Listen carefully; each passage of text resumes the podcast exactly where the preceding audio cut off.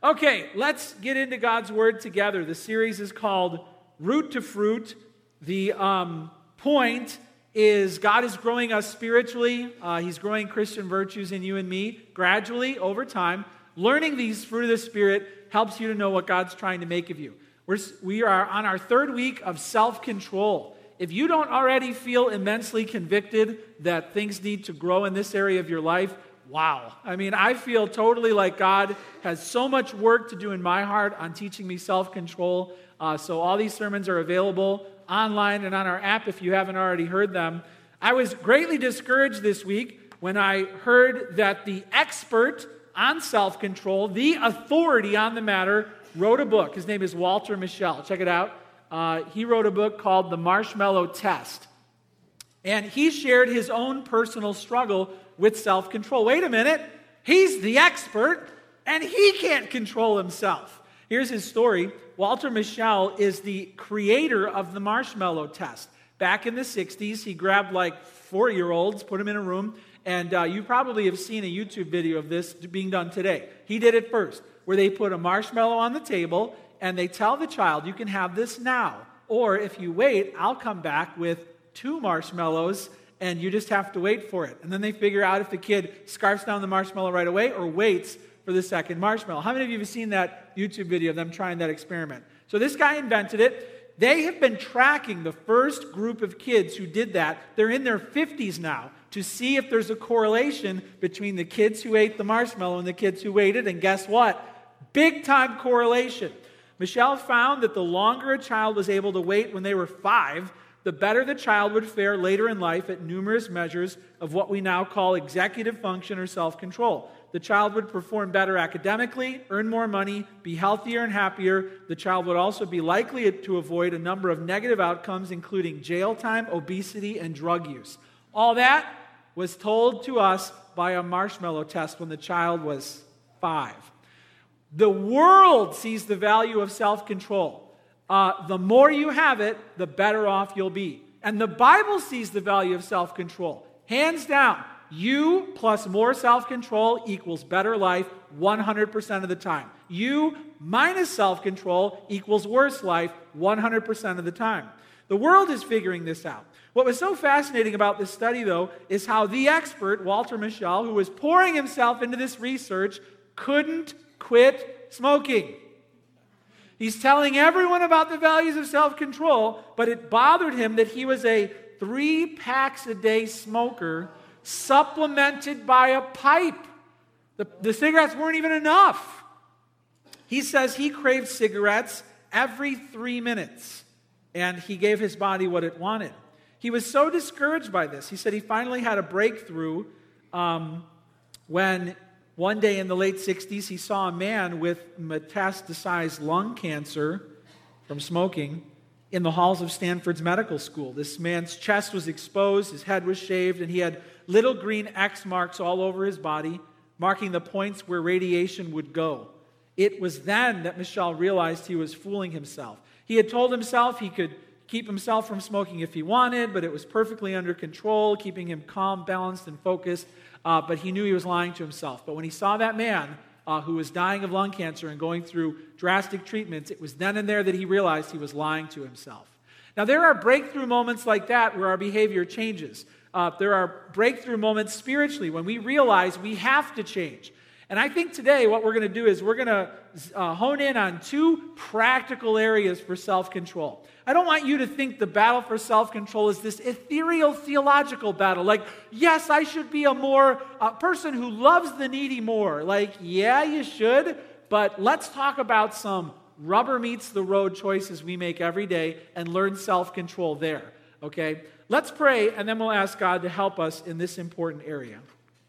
Father, we thank you that you give us a guide, your Bible, the handbook for life. And there you have told us that a man without self control is like a city without walls. We are completely defenseless. I ask that you would show us how to grow in self control mind, body, heart, spirit. We pray that we would continue to grow in self control until our dying day. And we pray this in Jesus' name.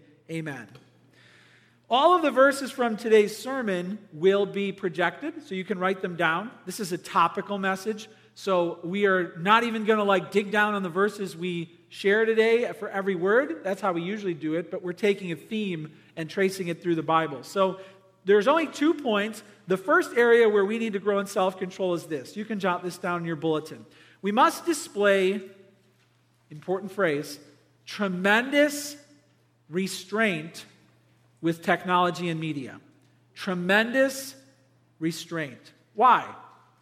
If we don't battle distraction, we will become unfruitful and unproductive in faith and life. If we allow screens, media, entertainment, distraction to take control of us, we will be spiritually unproductive and ineffective. This area out of control is at war with our faith. Um, so we need to understand how important it is to bring this under control. In Titus 2 11 to 12, it says this For the grace of God has appeared, bringing salvation for all people. Uh, that means that Jesus showed up and he saved us. And we are saved when we put our faith in the Lord Jesus Christ, who appeared with salvation. But it didn't stop there. It says, training us to renounce ungodliness and worldly passions and to live, here's our word, self controlled, upright, and godly lives in the present age. Does this describe our usage of media, apps, social networking? Can it honestly be said that in the way we use media, we are renouncing ungodliness or are we embracing ungodliness? Are we displaying self control or lack of self control? Are we pursuing worldly passions or are we turning away from worldly passions? Can it honestly be said that we are living upright, godly, self controlled lives, and does that show itself in our use of entertainment? We have to display tremendous restraint or we will end up being controlled and distracted. There are many who are mourning the fact that the circus is closing. Have you heard Barnum and Bailey Circus has, is closing for good? How many of you are sad about that? Have you ever been to the Barnum and Bailey Circus? So Time did a whole nice, sweet article on this idea. Interesting, though, that they tied this directly to the rise of smartphones and social media. It says this Now, our supply of stimulation is infinite, and our capacity for wonder is dwindling. Sex is everywhere, entertainment is on demand. Nostalgic parents have been struggling for a couple of decades to hide their disappointment from their children after seeing what the circus has become a deafening soundtrack of recorded music backing a dull program punctuated by strobe lights foreshortened performances cut to internet attention spans, a ripoff of $6 snow cones and $20 flashlights. Meanwhile, the children have been struggling to understand why their parents would care. Nothing can compete with the circus that they hold in the palms of their hands. It's a fascinating reflection. Why is the circus, which would captivate an entire generation and even tempt people to run off with the circus as if that's the life, now be no longer amusing? It just shows that we live in an age where we demand stimulation uh, we, we demand to be enthralled and amused every moment. And if we say yes to our body's desire to constantly amuse and distract ourselves, it will carry us away from the good life that God has planned. We have to believe that God wants us to control this area. If we are controlled by mindless habits that suck hours out of our lives, we will end up feeling empty, alone, lazy, reluctant to serve others, and then overwhelmed when we get behind on our other responsibilities. This is not the good life. How then can we display tremendous restraint with technology and media? And let me reassure you, I am in this battle every day. Two teenage daughters, got a rambunctious son. My wife and I are both smartphone owners. It's only been 10 years since the iPhone came out. Can you believe it? And this is an ongoing fight. Uh, so we have to fight a winning battle uh, to make sure that we don't form unhealthy habits. Here's the first way we can set limits on time and selection. Set limits on how long we will use media and selection, what we will put in front of our faces. This is a gray area that's governed largely by conscience. So we can't get legalistic. I'm not going to give you a list of shows. Here's a list of shows that you should never watch, Christian. Oh, is my show on Pastor Ryan's list? Well, then maybe I shouldn't watch it. No. See, because what am I doing? Then I'm taking a gray area and I'm trying to make it black and white, which is the hallmark of legalistic churches, but we're not going to do that. Uh, rather, we're going to challenge everyone to show tremendous restraint and exercise critical biblical thought. Uh, but there have to be limits in general. There are some in this room who exercise no restraint on what they watch or how long they watch or what they view. And let me just challenge if that's you, if there's no restraint, if I told you, if I said, tell me some of the ways you decide what programs you won't watch, if you don't have anything, uh, you have lost the battle entirely. If you're watching exactly what the world is watching, if you never say no to media or entertainment, if hours and hours a day are being poured into this, you've lost the fight. And I want to challenge you that it's time to repent of that because you're wasting your life. And God has much more for you than that. But many people are fighting a winning battle. They're just trying to make sure that screens don't get too much control in the family or the marriage or the heart or whatever, right? And you're doing pretty good. You might have a bad day, uh, but, but overall, you're doing really well at managing the balance with media. Uh, other people are fighting a losing battle with media. You haven't quite lost it yet, but if you look over the course of any month, you're mostly losing which, with how much you indulge in this or how little discernment you put into what you're watching the programs, the nudity, the violence, the language. You really don't have much of a filter left, uh, and that's problematic. We have to display tremendous restraint with technology and media, and that starts when we set limits. Um, arguing with your conscience is like arguing with your smoke detector. I didn't burn dinner that bad. Your smoke detector doesn't care what you say because it smells it. Your conscience, you will know within the first few weeks of you picking up a new app or video game or TV pro, your conscience will tell you beep, beep, beep, beep, beep, beep, beep, beep, beep, beep. And, and it, you might say, well, yeah, I mean, I, but I have no problem now. Nope, you got to go back to when you first started. And if there were issues with conscience back then, maybe you took the battery out of your conscience and it's time to put it back in. We have to set limits on what we will watch. We have to set limits on how long we will devote to media. Um, in our household, we are constantly fighting this battle and trying to come up with ways to you know, so we have a family media policy. We, we wrote it all out with screens, with video games and movies, uh, smartphone rules, uh, and, and everybody has to sign it. And if you have a family, maybe that's where it starts. Hey, let's talk about our policy like no screens at the dinner table. Uh, one of our rules is no video games during the week at all. So, video games are for weekends only. And knowing that that's a policy has helped us to win a thousand battles that would happen through the week. You know, I don't have to be like, "Are you done with your homework yet?" It doesn't matter. There's just no video games during the week. You know, I, uh, child of the '80s, grew up with the original Nintendo Entertainment System. Still enjoy video games. My son likes video games, 10 years old, so we'll sit down, we'll play video games together. Not during the week. Um, and, you know, we even found that there's some video games we won't play because of the graphic content. There's some video games that are so fun it's like crack. We get hooked together. And so we can't even have games in the house, not because they're bad, but because we can't stop playing them. And so we had to get a video game out of the house altogether. So my dad owns the same game though, because he's a big kid at heart. So I know when I go to his house, I can play it, right? But then I got to come home and detox because it's so much fun. You know, this is just, we're imperfect in this and still struggling, but this is kind of how we roll. There are certain things that can't even be in the house if we're going to win the battle for balance. I want you to have some tools you can use to uh, make wise choices in what you or your kids watch. So if you don't know about this, there's a website uh, by Focus on the Family called Plugged In Online. They give reviews on everything movies, video games, uh, TV programs. So you can check that out. I would encourage you not to like read the review and then just be like, no.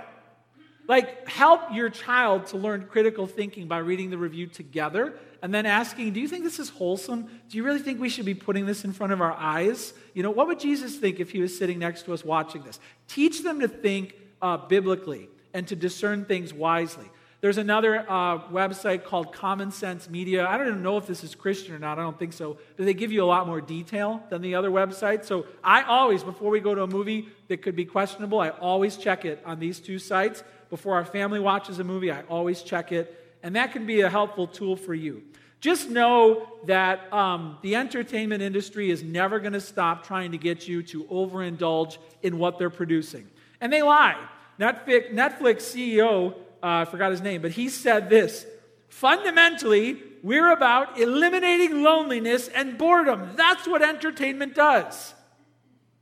No, it creates loneliness and boredom, my friend. So uh, we can't let that take over our home. Set limits on time and what you will and won't watch. And uh, if, if there's something you're ashamed to tell your Christian friends that you watch, Guess what? There's a reason why. Set limits. Uh, next, start the battle every morning. We want to fight a winning battle. It doesn't matter how bad you failed yesterday. It doesn't matter how well you won the battle yesterday. The battle is new every morning. And every morning, uh, the world has prepared an entire banquet of media to set before your eyes. Uh, if you're not ready for the fight every day, you could quickly find yourself losing the battle. Um, every day we have a choice, and we can choose the fleeting thrill of the moment, or we can choose the lasting joy of what? Of building true, genuine friendships instead of this shallow, selfish vanity that you find uh, often on social media trying to build up this artificial approval of my peers. My daughters joke with me, and they tell me on some of these apps that you can be on social media, you have to enter a username, right? And then you can never change it. So, like in seventh grade, you know, they enter the username like Cassie Juju Gummy Bear 3. And then she's a senior in high school, and it's still Cassie Juju Gummy Bear 3, or uh, whatever a seventh grader picked for their username. And it's embarrassing because I'm trying to tell people I'm not that childish, right? We've got to be careful that we win the battle and we don't just go for shallow, selfish vanity. Um, we need to win the battle and we need to go for a deep and abiding love for Jesus instead of a deep and abiding love for the world. When I think of how much we're loving the Lord, I think of how much time and attention we're giving Him. Uh, and it makes me think of how this week it was an amazing week because at 7 Eleven, they had Bring Your Own Cup Day. Did you know this? You can bring anything as long as it's 10 inches uh, or less in diameter, anything, and fill it with Slurpee. It was only Friday and Saturday, so you missed it. But I didn't miss it. Check it out. Here's me and the kids at 7 Eleven filling up our whatevers with Slurpees. I brought a coffee pot. Cassie brought a pitcher, Jared brought a big old cookie jar, and Ellie brought a cup from Six Flags, I think. We were so happy. But imagine life is like going up to the Slurpee machine, right? And you can walk up to the world and just fill your heart like a bucket with everything the world is producing for you. You can walk over to the Lord and fill your heart with everything He has for you. And too often, what people do is they walk up spiritually and they just get little dab, just, just a little bit. Like, ah, I'll do five minutes of devotions in the morning and I'm done. And then the rest of the day, it's just they're filling their hearts with what the world is producing. And it shouldn't be that way. Too many people aim for the bare minimum of what Jesus is offering and the maximum that I can get away with of what the world is producing. In 1 Peter 2:11 it says this, "Beloved, I urge you as sojourners and exiles." You know what that means? That means this world is not your home. To abstain from the passions of the flesh, which wage war against your soul. Are you winning the battle? The battle will start tomorrow morning. Are you going to win or lose? Set limits on time and selection. Start the battle every morning. And next, embrace accountability. Probably the single most uh, likely factor to determine if something in your life is really about to change uh, versus if it's going to be a you know fleeting phase, is if you let other people hold you accountable. Meaning you're honest with the people around you about your true spiritual condition. You tell them you need help. It's not this private solo act. You actually tell people you need help, and you're honest when you fail. If I'm allowing nothing to threaten my sin, I will experience everything painful God has promised. If I'm allowing no one to threaten my sin, I will experience everything painful God has promised. I need accountability. In 1 John 2 15 to 17, it says this Do not love the world or the things in the world. If anyone loves the world, the love of the Father is not in him. And I'm going to leave that intentionally vague. But if we add up your usage of media, how you portray yourself on apps, if we add up how much of the world you're pouring into your life, could it be easily said that you love the world? Or could it be easily said that you don't love the world? It's a very simple test. Embrace accountability. The truth is that screens reveal the cravings of our heart. And if you get down to basement bottom of what we're actually going for with our usage of media uh, or social media, you'll find spiritual fights. We want affirmation in community. Uh, we want people to like us. We want a sense of identity and definition of who we are. We want security and stress relief. We want joy and gladness. And the problem is when we look to screens and media to provide this, we betray our true spiritual needs because we'll never find them there.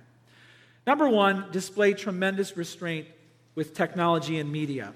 Number two, we must display tremendous restraint with our bodies. With our bodies. Uh, several areas we can talk about with this, but when it comes to the body, too often we don't assume the battle for the body is a spiritual fight. We don't think God really cares about our diet or weight or what we drink. We don't think it's really a big deal, you know, if we're unhealthy or, uh, and that would be wrong. Uh, we should read our Bibles better because Satan goes for the body first, not last.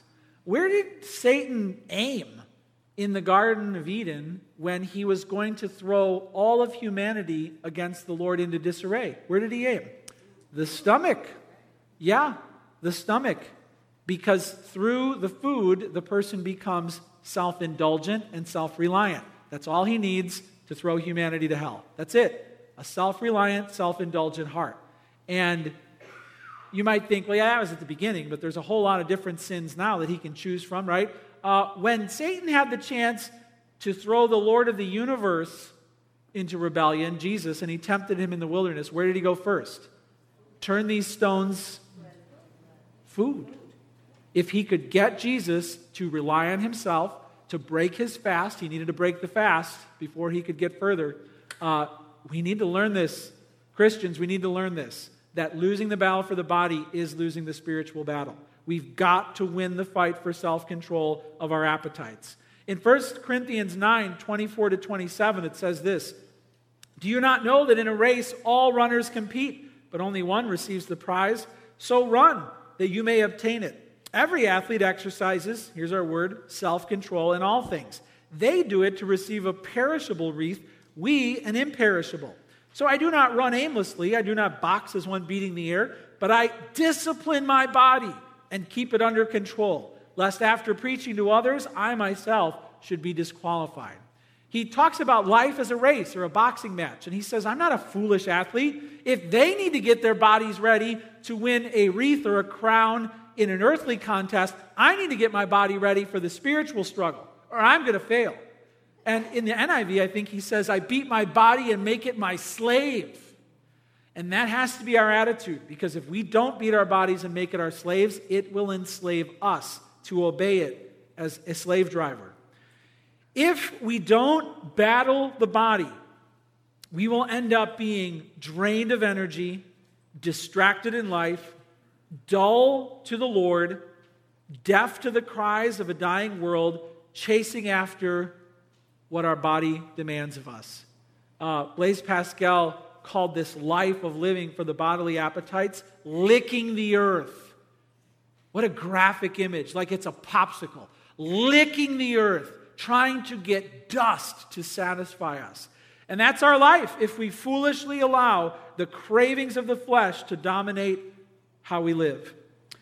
Uh, how do we display tremendous restraint with our body? Well, first, you can write this down. We have to win the battle with food and with fitness. We have to win the battle. This battle will never go, go away, but we need to decide in our hearts that we're going to be healthy people, that we want healthy habits, that we just won't totally let go uh, when it comes to our body, and that we're actually going to win this fight. This struggle is so hard because people keep dreaming up new ways to tempt us. Am I right? Check it out. Behold, I give you hot diggity dog Pringles. what? Hot diggity dog Pringles? You know, it would be better than unhealthy Pringles? Mix them with a hot dog. Yeah! That got approved. And I kind of want some. I'm going to admit that. I was driving through the Carpathian Alps with Pastor Mark in Romania, and we stopped at a gas station in the middle of nowhere in Romania, and they had bacon Pringles. And I bought them. They were fantastic. People keep thinking this stuff up. That's what makes it so hard to be healthy. I was at a party once where they had a chocolate fountain. Have you ever seen a chocolate fountain? Oh, they put some fruit out there to make it seem healthier. I'll use fruit in my chocolate fountain. Then they put the marshmallows right next to the fruit, right? You could be naughty and nice at the same time. I was walking up to this chocolate fountain and I accidentally stepped on the cord and it fell over. And there was a guy in a nice white shirt who caught it. He caught it. I didn't know that I had knocked it over yet. I was like, whoa, and he caught it. And I mean, he got covered in chocolate. He's sitting there and it's gushing all over him. So then I stepped back and looked down and saw that I did it. and I walked away. I mean, I just left. there was nothing I can do. I feel really bad for him. But I'd like to think that I helped everyone at that party to learn more self control. Look what could happen to you if you overindulge in the chocolate fountain. We have to win the battle with food and fitness, and the world is doing nothing to help us with that battle. There are plenty of techniques out there that the world could give you that work, they help. Many of these have helped me, right? Sign up for a 5K. Yeah, three years ago, four years ago, I did that. It was fantastic. Join a gym, find a workout buddy, you know. Um, counting calories always works well for me because it just forces you to be honest with what you're putting in your body. Very humbling to actually write down how many calories you're eating in a day every single time.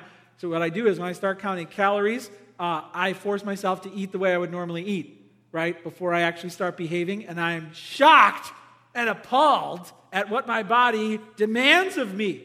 Uh, and so that, that all works, but here we are at a church in the house of the Lord with the Bible.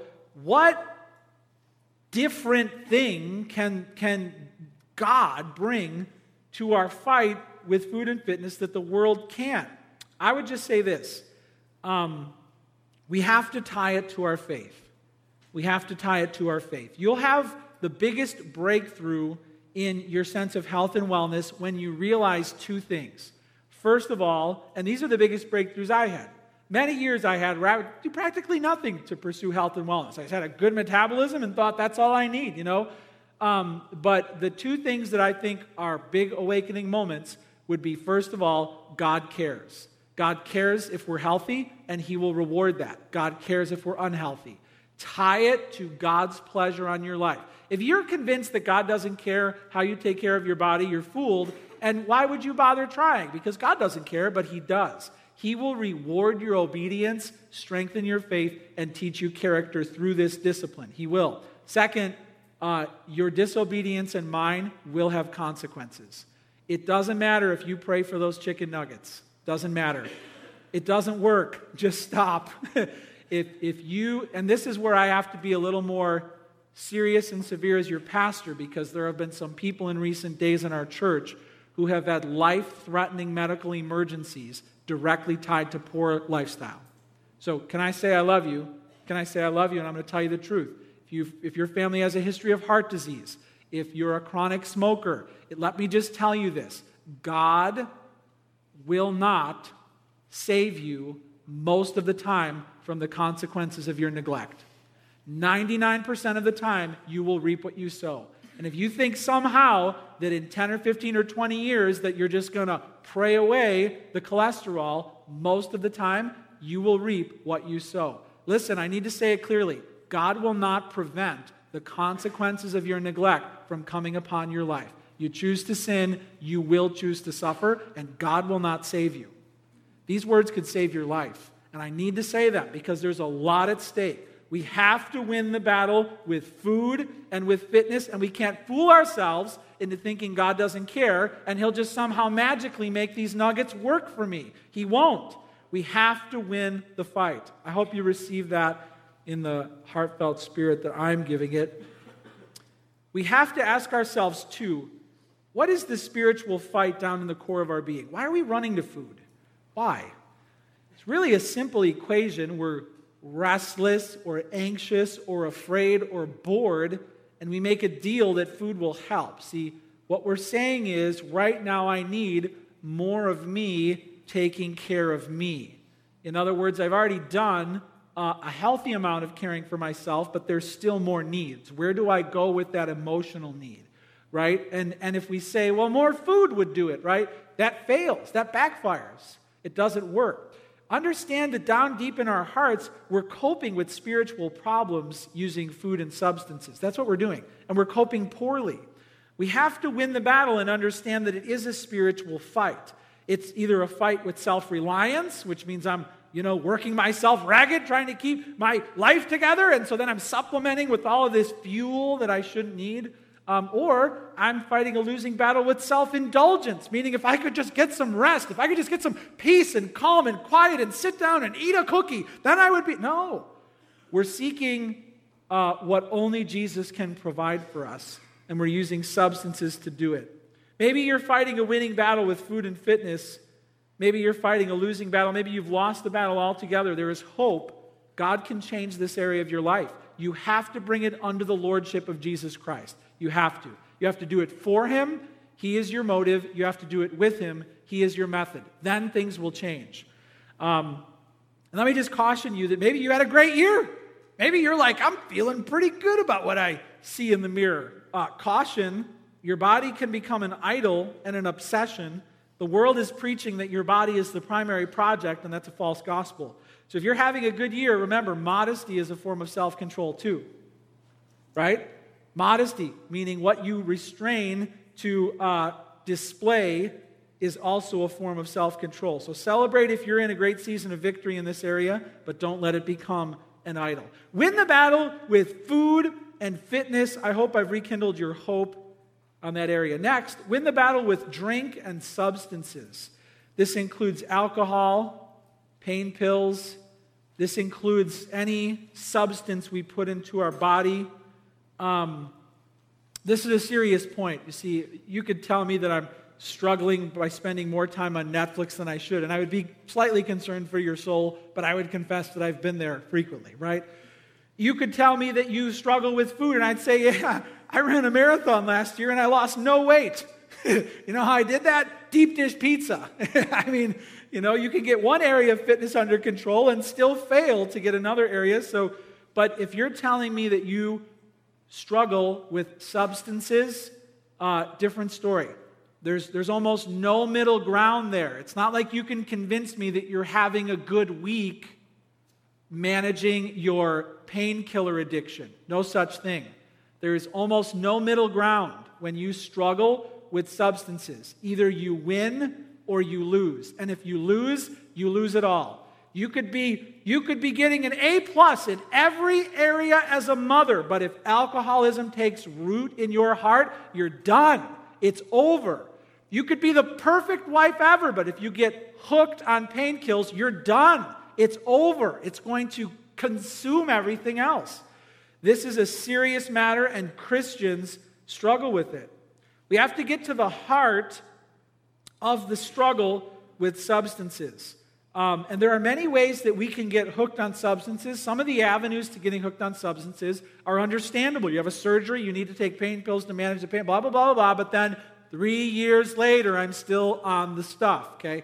So there can be good ways to get to this bad place. But first of all, we have to get to the heart of the matter. The heart of the matter is this if you struggle with substances, it is because deep in the heart of your being, you are protesting God's sovereign rule of your life. He's saying pain, you're saying no. He's saying this is going to be hard, and you're saying no, it won't. You are refusing to let God's pain of you facing reality grow your faith and your character. If you don't get that struggle with substance is a protest, a clenched fist of what God is trying to do in your life, you'll never get fixed. The fight may never end for you, but you can fight a winning battle, but it has a spiritual root. Will you humbly say to the Lord, I know this pain of facing reality and admitting I need help is going to be hard, but I accept it. That is the turning point right there. That's it. And there are so many ways that you can get help. Sometimes Christians think, well, I prayed about it and nothing ever changed, so I'm giving up. No, you may have been great in prayer, but you lacked wisdom. See, there are so many ways that you could seek help. Uh, the world has figured out many ways to help people with alcoholism or substance abuse problems. You need help. And if you're not humble enough to tell people you need help, if you're trying to just do it alone, then it won't get fixed. We need community, we need support. The truth is, we cannot build a spiritual life. Imagine that like being a tower, like a skyscraper. God wants to build a whole lot spiritually into your life, right? But honestly, the foundation for all that spiritual growth is mental and emotional and physical wellness.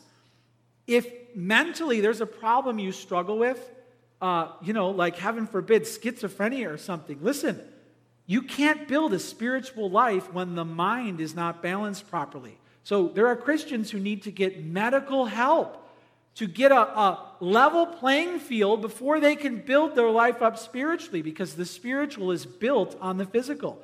Emotional. There are Christians who have severe emotional struggles with anxiety and depression, and they're in denial right? But you can't build up a solid spiritual life if the emotions are constantly off balance. Your spiritual life is going to keep falling over.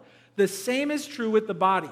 If you have a chemical dependency, you're building on a crooked foundation. And you can keep trying to build, go to church, go to small group, right? And then it's all going to fall over because you haven't dealt with the physical off balance that's at the heart of it all. The body, the mind, uh, the, the emotions have to be regulated, and sometimes that requires professional help to get to that point. Otherwise, everything else is going to keep falling over. We must win the battle with drink and substances. In 2 Timothy 1 7, we get a lot of hope. If this is a struggle in your life, I want you to know you should bring it to the Lord immediately. It says in 2 Timothy 1 7, For God gave us a spirit, not of fear, but of power and love and self control. The Holy Spirit comes to live in you when you got saved, and He is there to help, but He's going to do it through other people, and it's going to take time. You've got to be honest with other people about your true spiritual condition. And if you need help in this area, let me just challenge you do it today. Tell the truth today. Reach out today. You can't afford to go another day fighting a losing battle with substances. We have to display tremendous restraint with our bodies. Win the battle with food and fitness win the battle with drink and substances. And finally, and a little more lightheartedly, win the battle with sleep and stress. So often, struggles we have in life, in marriage, in parenting can be cured with a good night's sleep. Cranky people, take a nap. You might want to tell your spouse that this week. When you're about to go nuclear, hey, hey, take a nap. You didn't get much sleep last night. Moms of young children, newborns perhaps, don't worry. You're not going to feel this way forever. You just need sleep. And I know how you're feeling when you don't get sleep, right? sleep is so necessary in our spiritual battle. Sleep is a spiritual issue that's directly tied to our faith. if we don't sleep, we're not willing to face our own limitations. We want to wring more pleasure or more work out of the day than we should righteously do. You know, we're not humble enough to say, I can go to bed and God's still in charge. It's a battle with pride, self reliance, self indulgence if we don't get enough sleep, right? I know there are some people who will immediately come up to me and say, I am a night owl. What are you doing at three in the morning? Uh, nothing good. All right, go to bed. Go to bed. Your parents sleep trained you when you were like this many, okay? So if you need them to do it again, give them a call. But a disciplined, routine habit of sleep is one of the best ways to cheer your soul. How pathetic are we as humans? We go one day, if you try to stay up one whole day without sleep, we turn into a bunch of drunken sailors right? I mean, we're just like, oh, I'm so tired. I can't even stand up straight. I'm like, really? Well, I heard that wild elephants only sleep two hours a day. Isn't that awesome? That's all they need. And then off they go. Our bodies are going to render us forcefully unconscious for a third of our lives. That's really pathetic, right? That's how God made us. And if we don't look at manufacturer's specifications and say, oh, I need a good, you know, seven, eight hours of sleep a night, huh? If we don't realize that, there's going to be wear and tear on our marriage, on our kids, on our jobs. And um, I would just say that we've got to get this area under control. A lot of people got in trouble in the Bible because they were sleeping too much or at the wrong time. So there's the struggle of getting enough sleep, and then there's the struggle of getting too much sleep. You know, in the Bible, I can think of some people who got in trouble for sleep. Eutychus, Paul was preaching up in this upper room. Eutychus was sitting in the window and he fell asleep, fell out of the window, and died. In the Bible, Paul had to run down and bring him back from the dead because he fell asleep during a sermon. Check your neighbor.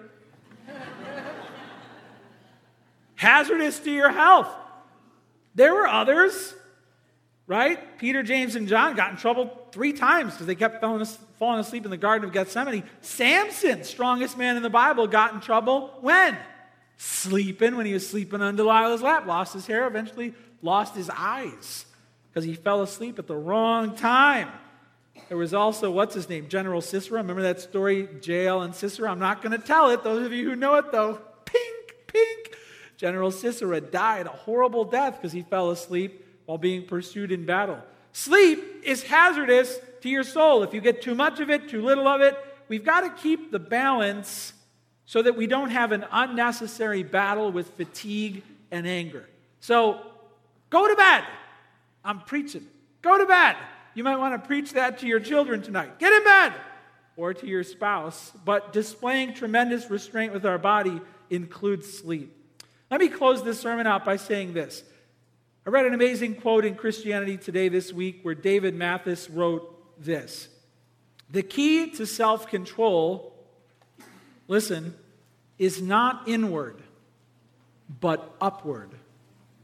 Christian self control is not about bringing our bodily passions under our control, but under the control of Christ. That's true. God wants you to bring your viewing habits under the strong and satisfying control of Christ. God wants you to bring your eating habits, your spending habits, your sleeping habits under the strong and satisfying control of Christ. Talk to Jesus about this. Humble yourself before Him. Rely on Him.